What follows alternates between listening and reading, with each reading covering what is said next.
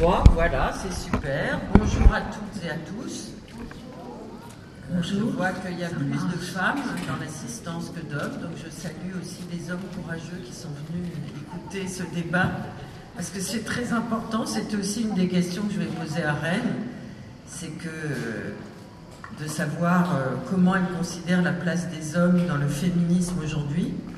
C'est une question qui fâche et sur laquelle certaines féministes ne sont pas d'accord entre elles.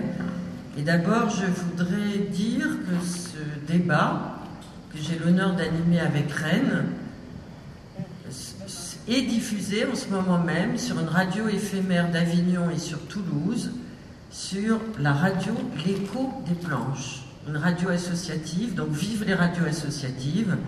Maintenant, Rennes, je crois qu'on ne la présente plus. Elle est notre reine, c'est un peu facile comme effet, mais c'est la réalité, c'est la vérité. Depuis très longtemps, euh, en basant son expérience sur euh, sa carrière euh, administrative, euh, technique, euh, politique, elle a réussi à repérer les points de faille à l'intérieur euh, des différences euh, et des inégalités structurelles entre les femmes et les hommes.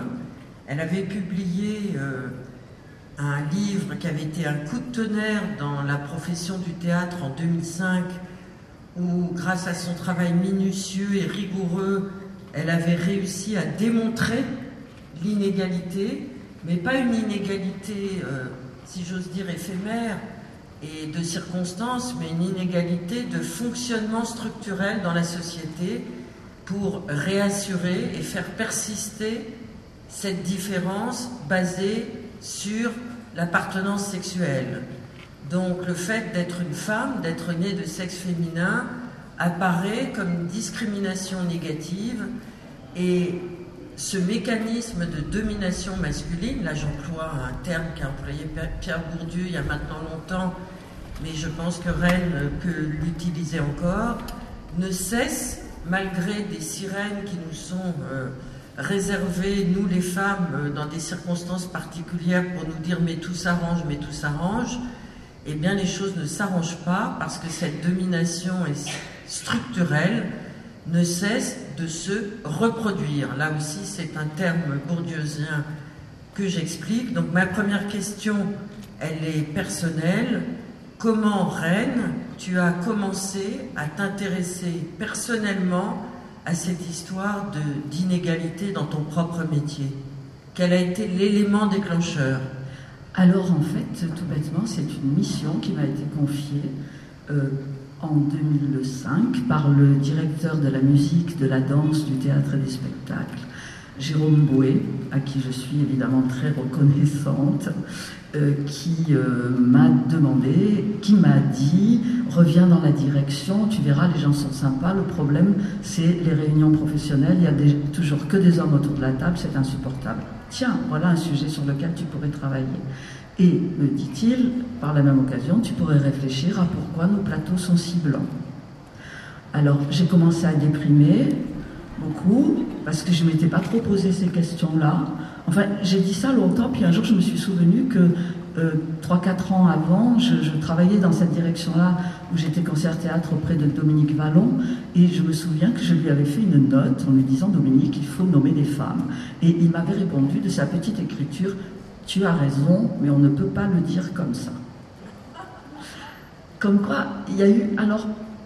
Générations différentes, euh, et puis et, je crois générations et personnalités différentes. Et, et donc en, quand Jérôme m'a proposé de travailler là-dessus, après les moments de déprime, euh, j'ai compté, j'ai recruté des stagiaires qui ont compté. Donc ça a été les premières statistiques sexuées dans l'histoire du ministère de la Culture, qui quelques années après s'est mis à les faire, et donc maintenant il y a des statistiques euh, régulièrement. Et quant à la deuxième question, pourquoi nos plateaux sont si blancs, Euh, je ne savais pas très bien comment on y prend, puisqu'on ne peut pas compter euh, les discriminations euh, euh, d'origine, de race, de couleur de peau. Euh, et, et donc j'annonçais un, un deuxième rapport à venir, et le, le successeur de Jérôme Boué m'a dit « alors surtout ça n'a rien à voir, euh, donc vous êtes priés de vous contenter de parler des hommes et des femmes, et les couleurs de peau ça n'a rien à voir ». Alors ça a évidemment tout à voir, d'ailleurs là nous sommes quand même entre nous, si je vois bien, dans ce, une assemblée assez blanche, je crois que c'est extrêmement important de, de, de savoir que nous sommes blancs. Moi, je suis blanche. Et je suis assignée euh, à être une fille. C'est pas très grave parce que ma mère m'a voulu pour que je puisse faire tout ce qu'elle ne pouvait pas faire parce qu'elle était une fille. Ça, c'est une remarque personnelle. Donc, ça va bien pour moi. Je fais partie des femmes exceptionnelles qui n'ont pas à se plaindre. Mais euh, je crois beaucoup à la sororité et je crois beaucoup à la nécessité de dire qui on est, de reconnaître qu'on est blanc. Ce qui évite de dire que les autres sont noirs ou, ou autres. Euh, voilà comment, comment ça a commencé pour répondre à cette première question. Alors, sur la race et le sexe, je crois qu'il faut s'attarder parce que c'est un débat très important à l'intérieur des différents féminismes qui existent actuellement dans le monde, mais aussi en France.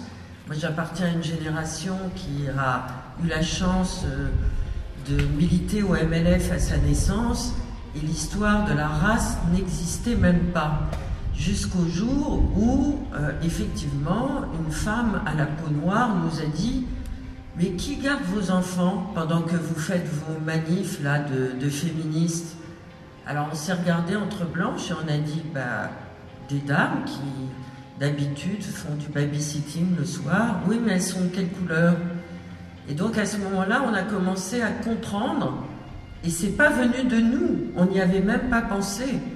Donc, il y a quand même des phénomènes de domination, y compris dans la perception d'une oppression. Et cette articulation entre le sexe et la race est quelque chose qui est devenu omniprésent, qui a été structuré intellectuellement, notamment aux États-Unis, par des écrits théoriques, et qui maintenant, je crois, est un, un des points de réflexion théorique et politique les plus importants, y compris en France. Alors, est-ce que tu pourrais expliquer qu'est-ce qui se passe au niveau de l'oppression?